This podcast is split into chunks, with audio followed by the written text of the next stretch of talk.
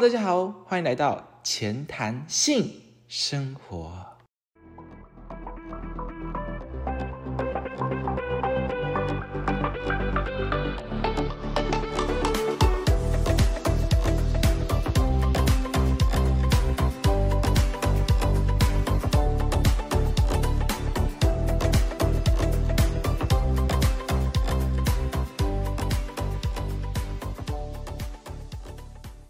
今天是第五集，我是主持人 Jimmy。今天要大家介绍的是大家一定听过的性病——艾滋病。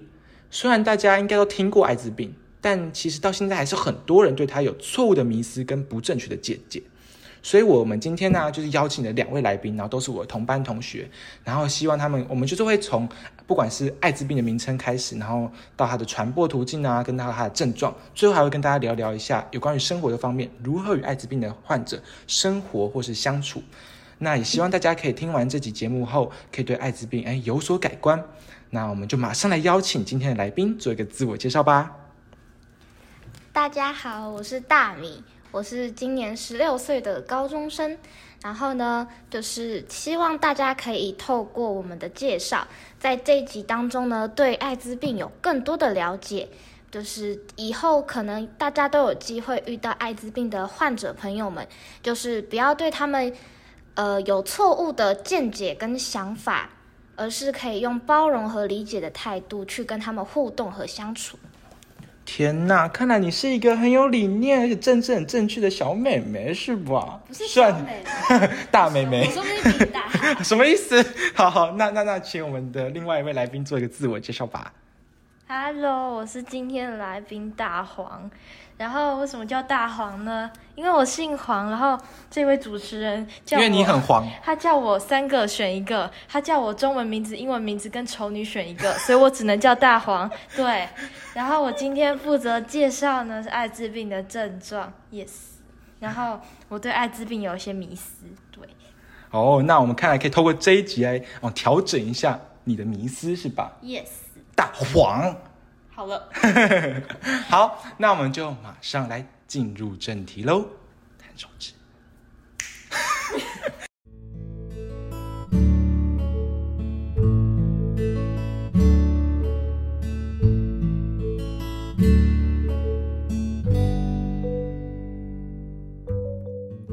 那么首先呢，我们就要先从艾滋病的这个学名跟它的病毒的学名开始介绍。那因为我们呃，我们今天三个人呢，负责查询艾滋病的资料内容是不一样的，对吧？没错，是我们每一个人负责东西不一样。那这个地方艾滋病学名的部分，我们就交给我们的大黄来做一个介绍。耶。耶，好啦好啦，我先讲哦，艾滋病毒呢，也就是 HIV，然后呢是人类免疫缺乏病毒的简称。那艾滋病就是后天免疫缺乏症候群的简称，也就是 AIDS。所以这两个呢是不一样的，也就是你感染艾滋病病毒呢，不代表就是感染艾滋病。原来是这样子啊！虽然刚刚好像有点小乏味，但是我大概可以理解，说你要表达的意思就是，我今天感染了 HIV，不代表我获得了 AIDS 艾滋病，对不对？对。哦，我相信这个好像也是大家蛮常会有的一些错误的一些见解，对不对？就是好像，哎，你得了艾滋病病毒，你就是得艾滋病，然后就是对他开始有一些歧视，会不会发生这样问题？这是一个集合的问题。原来是这样，为什么是集合的问题？因为艾滋病是比较比较小的集合，然后感染艾滋病病毒是大集合。Oh my god！你还融合数学，我真的很讨厌。没有了，哎，好，那我们接下来呢就要讲一下我们的艾滋病的传播途径。那了解艾滋病的名称之后呢，那我们就要进一步深入了解艾滋病它到底是要怎么传播。哦，原来如此，就是要了解它是如何交朋友的嘛。没错，那这边我最会，因为我特别会交朋友。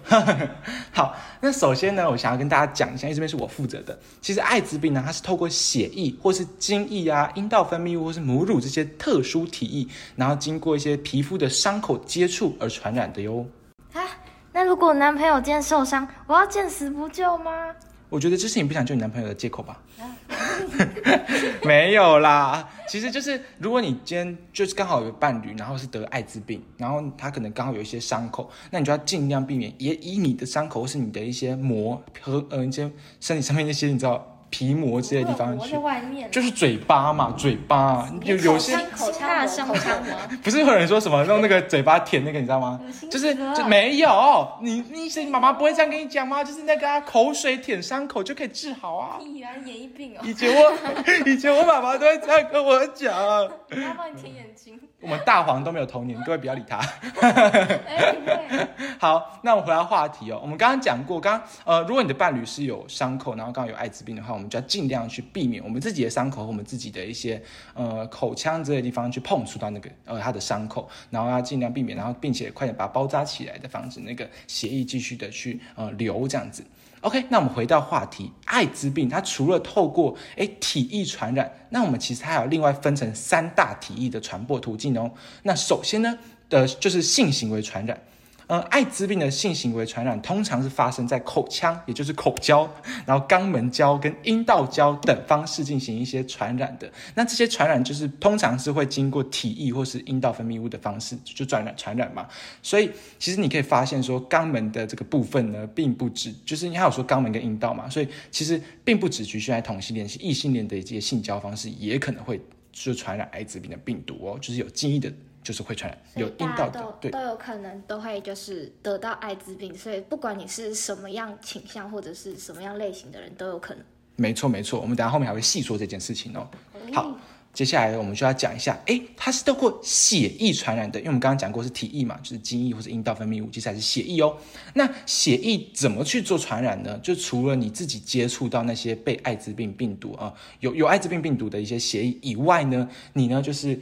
共用跟艾滋病的有病有艾滋病病毒的人共用一些注射针头啊，或针筒，或者其他会插到你身体里面的一些，你知道吗？插管之类的东西没错没错。或者说你接受到艾滋病病毒的一些器官移植，这样子，你就要得艾滋病？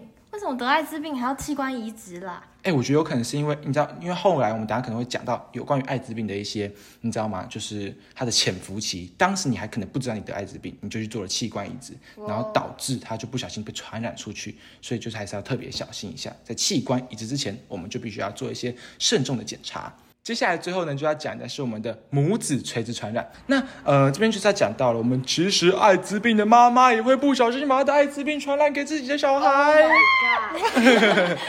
有点太激动了，大黄！Oh my gosh！就是啊，其实我们的艾滋病病毒也会在母亲的妊娠期跟生产期，会因为一些血液的一些交流而传染给自己的小孩。他刚不会念那个，然后我刚去查字典。对，是妊娠期，妊娠期，不好意思各位，要哭了哦。对不起，国文老师，对不起。好，或是因为它会透过你知道小孩生出来之后，我刚刚说过母乳也是会进行传染的哦，母乳里面是有艾滋病病毒的哦，所以会因为哺乳的方式而把自己的哦小孩呃把自己的呃病毒呢传染到自己的小孩身上。那我讲完这个，虽然刚刚刚讲完了三个艾滋病的三大传播途径，虽然听起来可能有点小乏味，但是其实如果我们没有就是这背，乏味。对啦，但其实如果我们没有这些背景知识的话，其实我们会对艾滋病啊会有很大的错误见解和迷思哦，所以我们马上来去更改一下我们的迷思吧。哎哎哎哎，Jimmy，怎么怎么了？突然那么 这么这么激动？你刚刚说艾滋病病毒啊会靠肛门交传染对，啊？那那所以大家都说同志会散播艾滋病是真的喽？我看你是对同志很有歧视是吧？哈。没有，哦真的。好啦，其实呃，我们的大黄呢，刚刚也只是呃讲了一下关于大家对于同志或者说对艾滋病的迷思。那我们就马上来回答他的问题哦。首先呢，就是我刚刚讲到，虽然刚刚好说到肛门交其实是会传播艾滋病病毒的，因为精液的一些传播嘛，但其实那并不是艾滋病的唯一传播途径啊。我们的大黄，一般人常常会误以为说我们的同性恋者或者性工作者才是艾滋病病毒的高危险族群，或是甚至是那种传播者，但其实这是错误的哦。其实那种不安全的性行为，尤其是有呃，不管是阴道交啊、口交啊等等的那种呃性行为，都会传染艾滋病哦。不不是只有同志才会哦，也不只有性工作者才会，所以大家尽量去呃避免对于这些族群的歧视。其实每一个人都有可能获得艾滋病哦。好。那我们讲白话一点啊，其实就是说异性恋也可能是传播者，也可能是艾滋病病毒的患者哦。好，那请记得，哦这是我之前有在一个文章中听到的，也是一个高中生写的文章，他说啊。只有危险行为，没有危险族群，也就是说，只有危险的性行为，没有危险的那种艾滋病族群哦。所以大家其实每一个人在获得艾滋病或者说防御艾滋病上面，都是记得要平等的做到安全性行为哦。所谓的安全性行为，其实最简单的呃解方式解说就是我们在性行为过程中要全程佩戴保险套，然后避免我们的一些体液呢去沾染到伤口，OK 吧 OK OK？OK OK。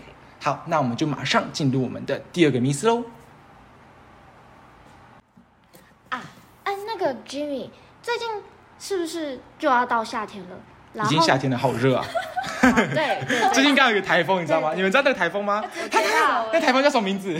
谁知道、我 忘记了，好像什么什么叫我叫我忘记了，随便啦，叫婉瑜好了。哎，不行，我有同学叫婉瑜，不行，叫婉瑜那叫他呃，叫他叫他小西瓜叫他小小西瓜，小西瓜什么？没有啊，我们叫小西瓜。反正那个小西瓜台风，Oh my god！我超期待他来台湾，然后就直接下暴雨，然后直接台风假，然后直接直接不用上数学课，我觉得很爽。结果呢结果 对，好久没放台风假了。他直接转弯呢，他今天没有来台湾的意思哎。我我不懂，他在旁边绕，他在旁边绕好几天。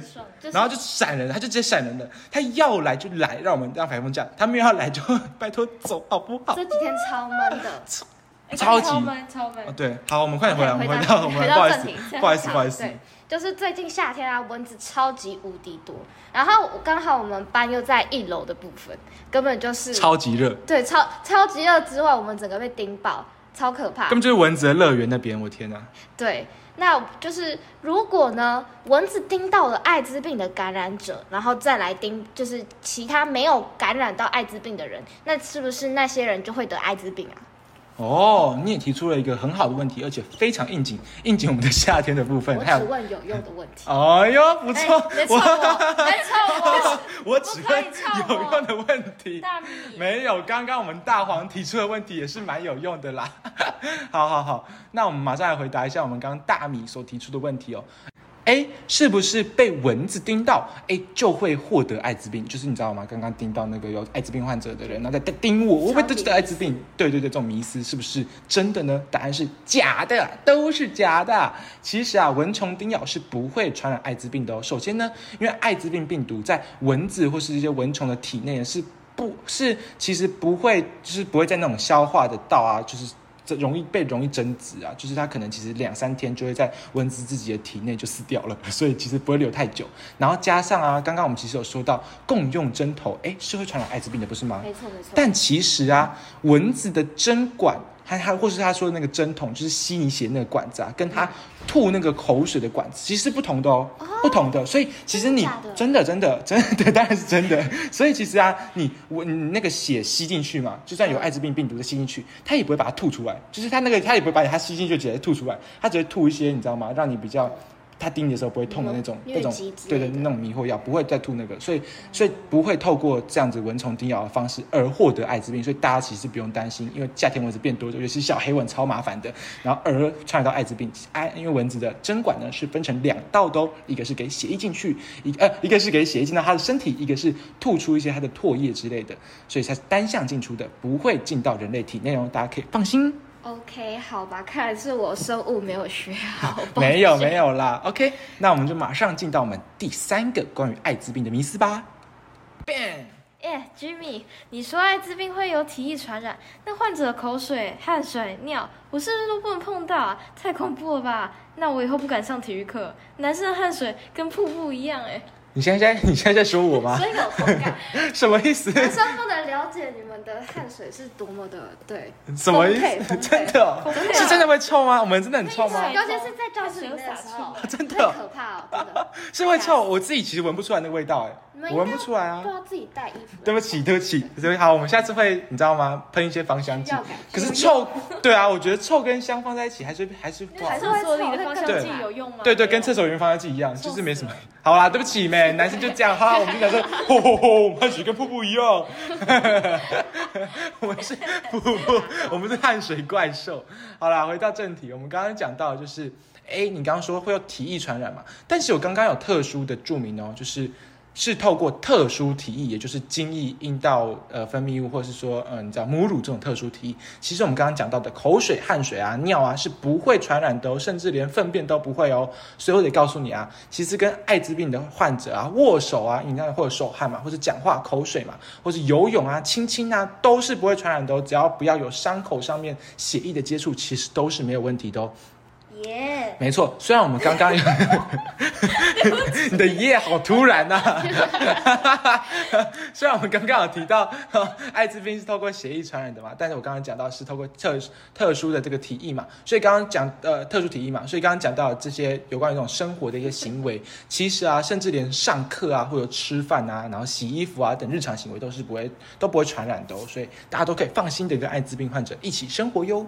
耶这样我就可以尽情的和喜欢的人一起生活了哎。所以你喜欢的有艾滋病的部分你。说什么啦？好了，那那那那我们就进到我们第四个艾滋病的迷思。哦，对对对，那就是呢，还有一个迷思就是，艾滋病既然是透过血液传染的，那如果我去就是剪头发的地方剪头发的话，如果剪刀上带有病，就是有带着病毒的血液，那我是不是就不能剪头发了？哦，你这也是很好问题耶，因为其实啊，嗯，哎，等一下，如果你不剪头发的话，你就变长发公主了吗？所以其实你是想要借由艾滋病这个借口变成长发公主，对不对你？知道，其实也有女生不喜欢长发，好不好？真的吗长发洗头超麻烦的。哎，其实我很喜欢长头发女生哎，就是长头发跟短头发这样对比起来，我喜欢你长头发。是说你不喜欢不喜欢她？没有，没有，没有，我很喜欢大蜜，我还是会看心看心，我只是在外表上偏向长头发这样子啊，这样子。真的，真的洗头发会超久，真的超麻烦。对啊，听哎、你们洗你们吹头发大概多久？吹头发吹一次？我现在这个长度嘛，嗯大概就是耳下这个，就是耳下多一点点的话，大概是五分钟。五分钟那么快？对超跟我快，对跟我差不多哎，超快是不是？是不是那那你呢？我要半小时。哈 这么久前还要抹护发太素。太太麻烦了吧？好吧，OK。那我总结一下你刚刚的问题，其实就是想说啊，在理法院理发或洗头发的时候，这样的接触是不是会传播艾滋病，对不对？对，大概是这样。但是我还是为什么理法厅会有，就是会有带着病毒的血液？哦哦，因为剪头发不小心碰到你的一些头上面的伤口啊，可能会导致剪刀上面会有一些血液啊，哦你懂吗？哦，应该是这样的问题，大家的迷思应该是这样子。OK 那我现在要告诉你哦，这个迷思啊，其实也是错误的哦。因为啊，其实有传染力的艾滋病血液啊，那个里面的那个，你如果你那个血液已经凝固的话，已经这个固体的话呢，我们这个上面固体固体啊，已经上面就不那个 HIV 病毒其实就会就已经没有没有那个传染力了。所以其实啊，你就是尽量去理发店的时候，那个理发师只要不要选到上面沾满那种你知道还会流动的鲜血的话，其实就不会让我们的那种剪刀啊，或者说其他的洗发液有那种你知道艾滋病的这个传染力。到底是谁敢去那种剪刀上流满鲜血的理发厅？好 恐怖，剪剪剪剪插你，没有，所以其实啊，我们就不用担心这个部分，就是因为说不会有这样的理发厅，就不太可能啦，所以大家就不用担心去到理发厅还要去担心这方面的传播艾滋病的问题，所以应该不会很难吧？不使用沾染鲜血的呃器具的部分他们应该。也会消毒啦，其实。没错没错，他们也会透过消毒，毕竟现在还有疫情的关系嘛。对对对。嗯，好，那我们已经讲完四个艾滋病的迷思，我们最后啊，就是最后的一个迷思，第五个是我们的大黄负责的哦。那我们就马上把我们的这个主控权交给他吧。哦，对了，他这边要讲的迷思啊，我我来询问他一下，其实就是我刚刚讲到的那个吧，母子垂直传染的部分，对不对 Yes。哦，那你可以跟我们讲解一下有关于母子垂直传染的部分有什么样的迷思吗？好吧，就是刚刚有说到艾滋病的妈妈会传染艾滋病给自己的小孩嘛，那其实不一定哦。现在因为台湾啊很积极推婚前和产前的 HIV 筛检，诶也就是艾滋病毒的筛检啦。那如果在婚前发现感染，你就要必须在避免安全性行为下发生怀孕。那如果是在怀孕初期的时候检查到感染，那你可以在医生建议下，利用服用药物来降低胎儿的感染率哦。啊，还有啊，生产前也会建议采剖腹生产，也会降低感染机会哦。因为如果你自然生产的话，可能会有一些伤口，你就会感染到小孩了。然后，如果宝宝出生之后啊，宝宝不可以吃母乳哦，要让宝宝接受预防性的头药。代替母乳，因为宝宝吃母乳也是会有可能感染的、哦，比如说你把妈妈妈的嗯咬咬破之类哦，的。原来如此。对，这样也可以降低母子垂直感染发生的机会，所以还是越早预防越好啦。这样照顾小孩会很辛苦。哦，哎，我觉得你讲的很好，哎，就是大家其实会对，因为我刚刚讲到，虽然这是一个传播途径，但其实也是有办法可以预防的。对呀这样就可以，你知道，艾滋病的妈妈也是可以生小孩的。我觉得其实对于艾滋病患者有很大的一个福音呢，很棒很棒。真的，因为我其实之前都不知道说，就是我我以为艾滋病妈妈一定会生出艾滋宝宝，所以就所以就是会有大家就是很多人都会有这种迷思。对我以前是这样觉得，我想说哈，生小孩有血，这样不就直接传染了吗啊？就很危险。没想到是有药物可以预防的，没想到科技已经这么进步了。好，那我们讲完了艾滋病的传播途径跟一些它传播的一些迷思以后，我们就要进入最重要的，艾滋病到底有什么样的症状呢？这边一样是交给我们的大黄来做个解说。好，那我现在介绍感染艾滋病会出现什么症状哦。那我先讲前兆好了，很多人不知道自己有没有中奖啊，就开始瞎猜了。就如果你是从感染 HIV 开始呢，在满一周到满六周会出现前兆，那如果在第三周出现征兆是最常见的啦。哦，没想到艾滋病在发病前会有征兆呢。那么请问，到底是什么样的征兆呢？哎，我不能告诉你啦，为什么？因为这样居民就会开始瞎猜啊，整天提心吊胆。哎，我听到了，两位。好，我们回到我们回到正题，哈哈。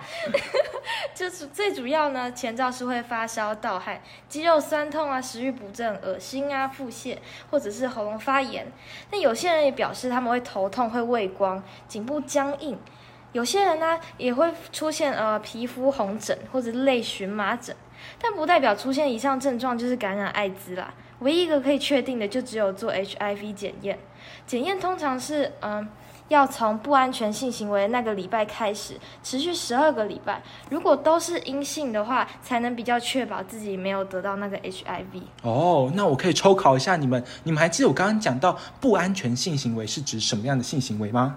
是不是就是指没有呃做安全措施，像是戴保险套进行呃性行为这些动作，就叫做不安全性行为呢？哎，你记得很清楚哎，你比我们的大黄还要聪明很多。好好，那大黄也很聪明。OK OK。好。好，那那我们回到症状，继续给大黄当主持啊。等一下，我说到哪了？哈哈哦哈。回到那个症状部分，症状部分。症状好，通常呢，感染者上述我刚刚讲的那一些症状会会出现三四种，不是只有一种啊。尤其是发烧啊，像是有一些食欲不振、恶心，常常就是呃，你你可能真的以为自己感染，然后你就开始心理作用，你知道吗？就是嗯嗯，原来如此听。起来蛮像流感的症状。对，就很像那种伪对，伪，很像假小的小症状，嗯，就是自己在那边害怕，很正常的杯弓蛇影。所以，所以，所以 就是流感的好发期，是不是就会有很多人就是怀疑自己得艾滋病之类，然后就去验，然后那个部门就大排长龙。可能就是那些有不安全性行为，就是今天哎，今天没有带保险套，怎么办？然后你隔天 你隔天发烧，然后你就觉得啊，怎么办？对对，好像得艾滋病很可。怕，对。大家还是要做好安全性行为。对，这是最重要的。那我们继续讲哦，再来我们来介绍艾滋病最恐怖的地方吧，就是艾滋病的主要症状。艾滋病毒啊，它会破坏人体原本的免疫系统，让病患的身体抵抗力降低。那如果免疫系统被破坏之后，原本不会造成生病的病菌，会让患者变得很容易被感染，而且还可能变得非常严重。到那个时候，甚至会导致病患死亡。哎，而而如果啊，你感染 HIV 之后，会进入空窗期跟潜伏期。所以从感染病毒到发病就会长达五到十年诶，而这段期间啊，常常没有症状，导致你就可能继续做高危险的行为，然后继续散播病毒，然后真正到了发病的时候，你的免疫系统会微弱到无法对抗各种刺激性感染而发病，也就是你非常容易生病，这样一连串的病症最后会让患者承受不住，然后你就死亡。这么这么夸张，最后可能还会死掉，真的而且是对会就是那种小病毒，就是可能我们正常人不太可能会得到的那种小病，都可能会感染，你被蚊子咬一下，然后你就直接诺罗死掉，没有啦。嗯哦，嗯。所以主要就是你感染艾滋病，不是因为艾滋病这个病死掉，而是因为你感染艾滋病之后感染就是其他的病，然后你因为那个病死掉了，哦，就是因为它要让免疫力下降，而导致我们得更多那种轻微的病毒，死于肠胃炎，至于 太难过了。死于手指有点小擦伤，没有啦。高幸福认识吗？好，那我们就是讲完了有关于艾滋病有点有点恐怖、有点为人胆怯的一些症状之后，我们想要讲一下有关于艾滋病的处理方式。我刚刚讲那么多令人有点胆怯的症状，我想要请问好 开始抖，负责 好冷。负责此这此呃此部分的呃大米，艾滋病的患者现在会有什么方式可以治疗呢？哦，对，那到我了，好，OK。没错，到你了。对，首先呢，大家就要有一个概念，感染艾滋病病毒呢，不就是不是代表说你就要马上开始服用药物治疗，而是你应该要先去看医生，医生就会根据你血液中的病毒含量以及免疫系统里面一个叫做 T 四细胞的数量来决定对你的处理方式，你到底是要服用药物呢，还是你要继续进行深入的治疗？那到目前为止。虽然医学界没有完全治愈艾滋病的方法，就是艾滋病没有办法被就是治愈的，没有办法痊愈，但是呢，其实已经有很多种治疗的方式，包含降低血液中的病毒含量，然后延缓艾滋病形成以及其他细菌的侵袭。因为刚才讲过了嘛，得到艾滋病病毒并不代表得到艾滋病。那当然啦，艾滋病药物治疗呢，必须一旦开始了，必就不能间断，直至死亡。那感染者一旦开始治疗之后，你就要定期回去你就是看诊的那个院所或者是医大医院去回诊，然后持续对你的病情跟进，然后让医生对你的疗程做出修改。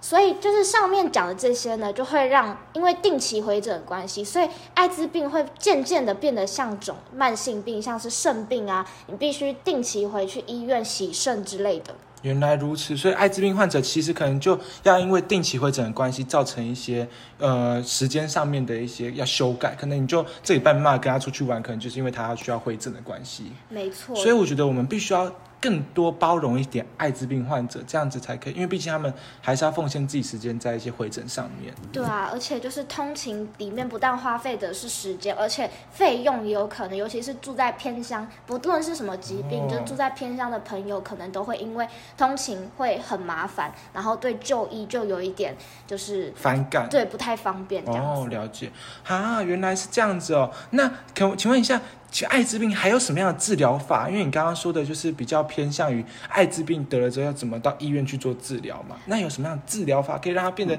不用这么的辛苦，或者说它免疫力可以再更好一点？对，那现在呢，普遍来说最有效而且最普遍的艾滋病治疗法是一种称作鸡尾酒治疗法的方法。那相信、好喝，呃，你有喝过？你有喝过鸡尾酒？你十八岁了吗？不好意思，这个这个可以说出来？OK，那就是相 OK，完全接受喝鸡尾酒的部分。我要水水果酒，鸡尾酒是好喝的。哎，等一下，哎哎，原原来两位都喝过了吗？原来叫大米其实喜欢喝米酒吗？没有啦。嗯，继续讲你的鸡尾酒疗法。OK，那就是相信大家都有多多少少听过这个名词啊。那鸡尾酒其实就是因为大家知道嘛，鸡尾酒就是一种把很多不乱乱不是乱七八糟，就把很多不同的酒加进去同一杯酒里面，然后它称为鸡尾酒。那同样的呢。之鸡尾酒治疗法就是说，你用了好几种药物呢，共同去抑制艾滋病病毒，就像调制鸡尾酒一样。那它主要的作用呢是抑制病毒攻击免疫系统。那关于鸡尾酒治疗法呢，大部分的艾滋病病毒感染者可以在使用这个治疗法后三到六个月就成功控制体内的病毒。哦，那好方便哦。嗯呃，对，那可以控制到什么程度呢？就是可以把身体的艾滋病病毒抑制到不可检测水平，就是你哦测不出来。太厉害了吧，好神奇哦！它直接隐形嘞。就是科技越来越进步嘛，说不定以后艾滋病就可以完全治愈啊，大家都不用怕。哦，没想到听起来这么好喝的鸡尾酒呢，还有这样子一个大功效哦鸡尾酒超有用。鸡尾酒超强，我对鸡尾酒彻底改观。鸡尾酒原本是怎样？好，那我我们刚才已经讲完了有关于艾滋病的治疗法嘛，我想要问一个有关于艾滋病的小小迷思，刚刚没有讲到，就是因为你我已经获得了艾滋病嘛，然后他刚好又是因为性行为传染的，所以是不是我得了艾滋病之后，我就再也没办法从事性行为，再也没办法享受做爱的那个爽感？你说你说的好像你有过床上经验。呃呃呃呃，呃，好，等一下，这个有点太太跳脱了，太跳脱了，回到正题。好，那关于上面那个问题呢，呃，有了艾滋病就无法从事性行为，这其实就是一个很普遍、很普遍的迷思，但是这是一个大家都会有的。包括我在做这个专题之前呢，我其实也是这样认为的，就想说，哇，艾滋病真的很惨，就是那他一辈子以后都没有办法从事性行为了。那就是其实呢，根据现在医学研究的证实，接受就是治疗之后呢，艾滋将艾滋病病毒量抑制到不可侦测的。就是不可侦测的时候，就几乎等于没有传染力。那现在也有已经就是已经有可以预防艾滋病透过性行为传染的药了。那这种药呢，主要可以分成 PrEP 跟 PEP。好，这边会有点小无聊，这是专有名词，等待一下各位。没关系，我们可以忍。OK，PrEP 呢是指性行为前服用的预防药物。PREP 是片语，我不想知道英文部分。OK，英文小学堂。好，PrEP 这里是专有名词啊，是指说性行为前服用的预防药物，副作用就是小，而且预防成功率高达百分之九十以上。然后，但但是 PEP 呢，是指说在性行为过后服用的预防药物，它相较于 PrEP 来说，副作用比较大，而且保护力呢也会降低至百分之八十以呃八十。对，哦，所以只要我吃了这些药，我是不是就可以不用戴保险套，直接进行性行为啊？当然不是啊！刚才说了，所有艾滋病病患的性行为都必须建立在有做完善措施的性行为上，而且这些药物的功效，它的成功率也是建立在你有戴保险套从事性行为就是的方法上。原来如此，原来如此。虽然，可是我刚刚其实有个小问题，就突然穿插进来。我我很喜，我我我就是有很长知识。刚刚你讲了这么多有关于艾滋病提前预防的药物以外，我想知道，哎，有关于安全安全性行为部分，他大家都说要戴保险套，戴保险套。那女方的部分要做什么样的一些，你知道吗？措施吗？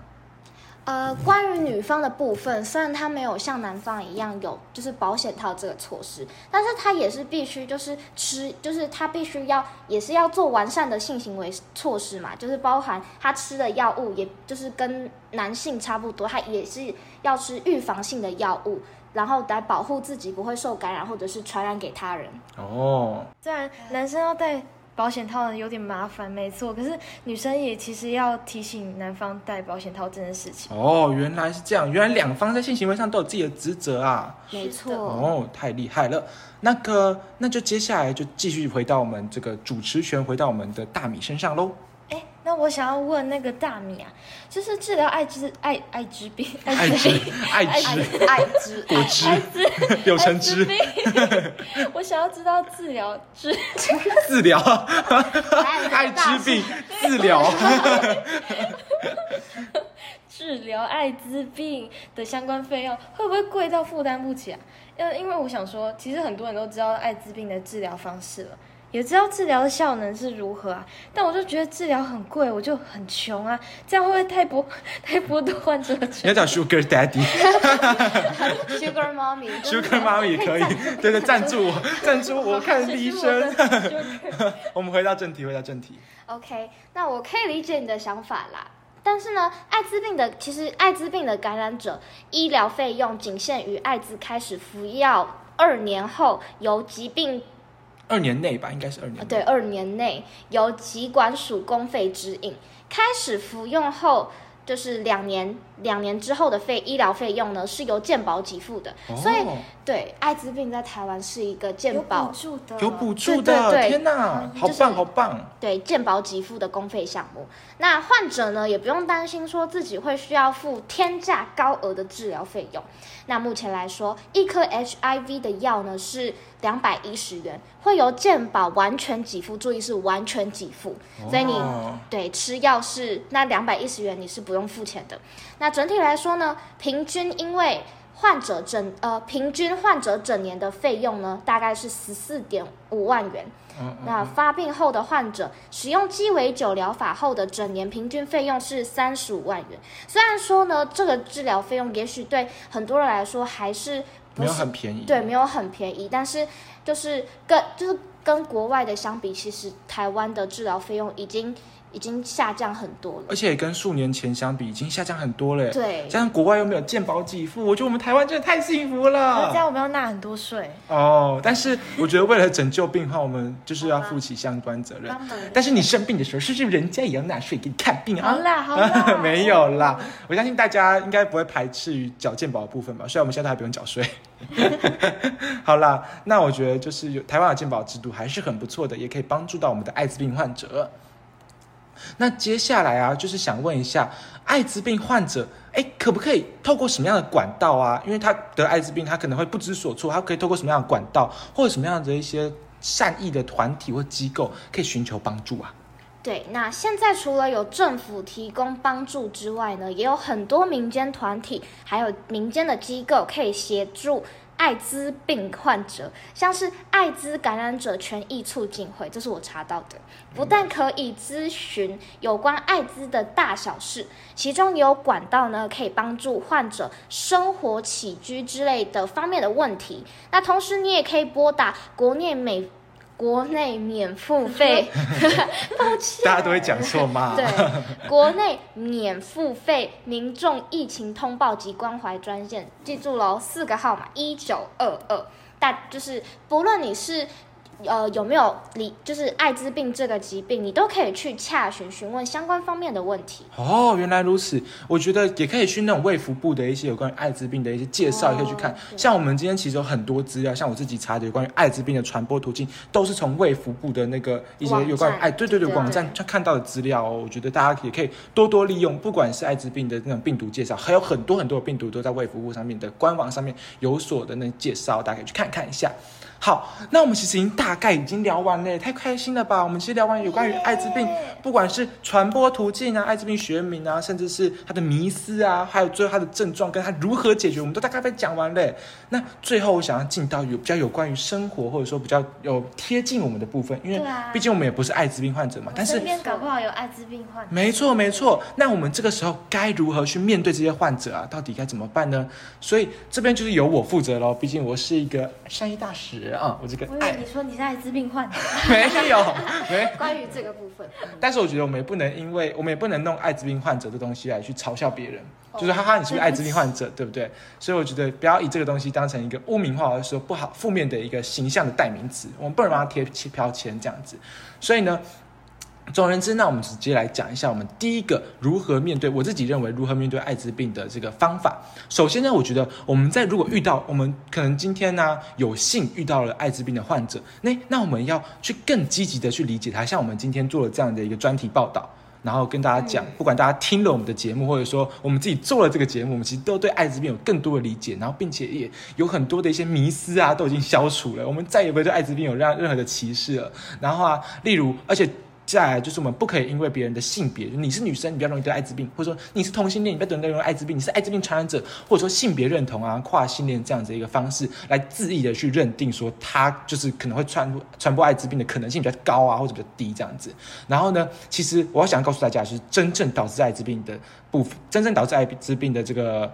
原因呢，其实还是因为你这个不安全性行为，或是你接触体液，或是你共用针头嘛。我们真的真的不可以用危险族群来判断一个人是不是会传播艾滋病，而是要用他是否从事过危险的性行为来判断哦，对不对？这这谣言真的不知道从哪里来，艾滋病跟同性恋就变划等号。真的，我觉得这样其实对于很多族群都会造成很大歧视，也会对艾滋病患者有很不尊重的想法。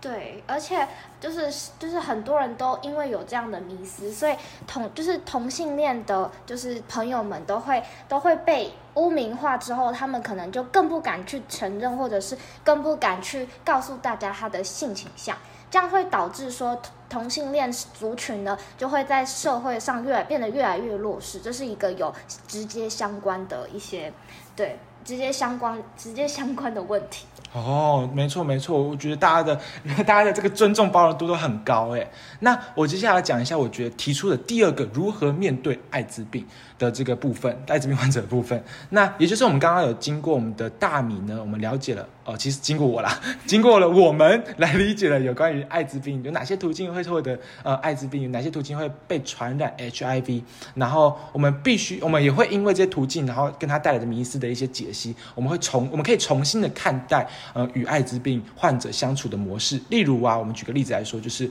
呃。我们刚刚讲到，其实与艾滋病患者聊天呐，或是抱抱，因为我自己个人很喜欢抱抱，尤其是抱我的娃娃，呵呵。大家如果想听我娃娃的故事，可以去听听三点五集。哦，偷偷夜配，这是我的节目哎。哦，对，哦对，就是聊天啊，拥抱或是亲吻，然后是共进晚烛光晚餐，其实都不会因此被传染哦。所以其实我们呃，可以经由我们知道这件事情，我们可以避免，就是呃，如果我们今天没有知道这些知识嘛，我们可能今天跟了一个艾滋病患者讲话，我们会下意的是可能。会想戴个口罩啊，或者说离他远一点，然后不想有这种口水上的交流，或是他口水不想喷到你，你会不会有一些担心？直接发疯，对，你会直接发疯，口 水，然后直接去净身沐浴，对对对对对对，开始全身洗澡。就如果我们没有这些这些背景知识的话，我们其实会产生很大的一些呃迷失，然后这其实也会对艾滋病患者有很大的一个压力。他觉得说我我我，大家不太理解我自己会不会传播，然后导别人做了一些逾矩的行为，会导致他有一些胆怯，然后对艾滋病患者。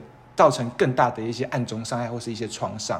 对，而且他其实根本就没有什么错。你这样一些小动作，这突然戴口罩，突然远离他，他真的会很难过。而且他其实没有什么错啊，而且他也不像那个流感，你你你反而身边有流感的人，还还更容易被传染，还比较危险吧？对啊。结果一个艾滋病，他根本就他根本就其实也不会那么容易传染，然后结果还要被你这样子。嗯嗯，对他真的会很难。他又不是没事跟你在那边，对吗？而且这些就是，而且这些无形，就是虽然你不是有意的，但是这些无形的伤害，其实才是造成他伤害最大的原因。没错没错，其实他获得艾滋病这个当下。往往都已经对他来说有一些心理的压力，或者说心理的一些冲击了。对，你你在后续的一些生活方面，又对他造成更大的一些创伤，其实是会对他们来说有更大的压力。没错。好，那我接下来讲最后一个部分，也就是最大的，我就认为最应该做到的。尽管刚刚你的呃，你可能没有很了解艾滋病的一些背景知识，但是我希望大家下次遇到艾滋病患者的时候，可以直接上前这样，嗯，哇，我现在没有了，我说抱他，嗯，为什么要直接？为什么要为什么要配？一个亲吻的音，就给他一个大大的拥抱，因为我认为啊，其实任何一位人呢都不会想要得艾滋病吧？对，大家不会想要得 HIV，没错。所以，我们何尝不给予他们更多的爱、更多的包容，然后给予他们一个大大的拥抱，来去谅解他们，让他们知道说，哎，我知道你经历过这样的痛苦，我知道你经历过这样子的一些挫折，那我现在只要我拥抱你，我并不会得艾滋病，然后。可以把这个理念传达出去以外呢，你还可以给他给予你的爱，然后让他可以更放下心来，然后让他感受到这个世界的温暖。然后我想要这边举一个例子，其实大家应该都确诊过吧？对，应该都有确诊，或是说你有感冒？对我没有，没有，我真的 我爱住检疫所，超级天哪！我确诊过，那也跟那个军军事牢房差不多。我其实自己也有确诊过，也确诊过两次。然后我确诊过的时候，其实是身旁的人啊，都会刻意啊，就是离你有一段距离，或者说你普通咳嗽，大家就对你留一些距离，然后会叫你说：“哎，你快点离开我啊！”或者叫你你快点回家，就是不要来学校，你会散播给我们。我还是中，我还是国中第一个第一个被传染。我是会考结束之后，然后就确诊，然后就就就没办法出去玩。国中被红起来。Oh my gosh！他是一个确诊的大黄，大家离他远一点，全校性霸凌没有了。所以啊，我相信大家应该都有类似生病的经验，然后大家或者说大家特意远离远离你的经验。所以我觉得大家如果。呃，因为他得了艾滋病而刻意远离他的话，会造成不管是造成什么样心理创伤，或者是他不敢出来跟大家见面，不敢跟大家社交的话，其实对艾滋病患者又有更大的一个一个伤害。没错，没错。而且而且确诊的话，其实就只是一个短期的现象，然后你受到那些伤害，你其实不会有太长期，而且就是。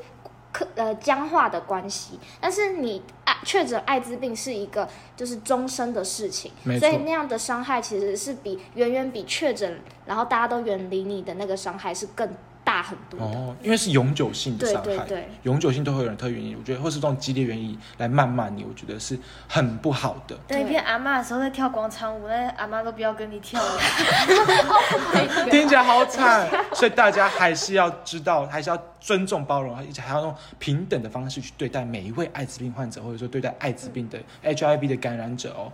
然后，毕竟我们刚刚有讲到，其实只要定期服药，艾滋病是完全或者说不太具备传染力了。所以我们干嘛还要去这样子诬赖或者说折磨他们的心灵呢？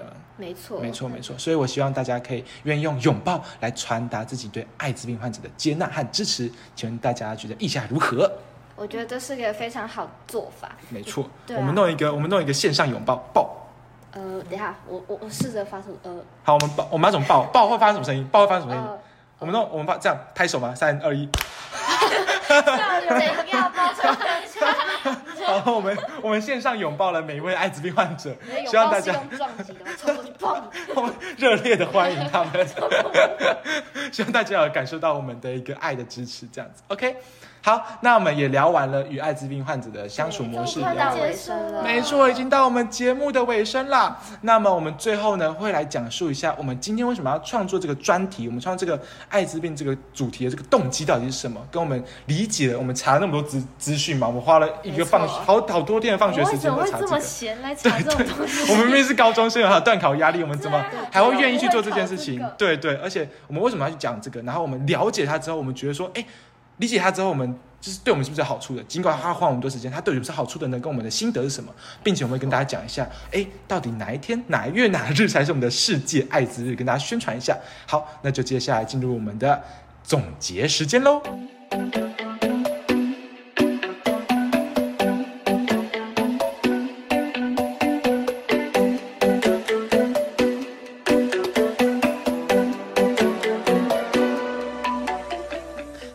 们已经进到我们的总结时间啦，那就由我来描述一下我们为什么会创作这个东西的动机吧。大家应该嗯，没错对，没。错，其实动机就是因为我们的这个建教课呢，我们的这个这个建教老师在对对，想不到其实就是我们，其实我们的作业啦，哈哈哈以为是什么？以为是什么？真的就是，但我们也是有心想要传播这个理念对主要是我自己对于爱。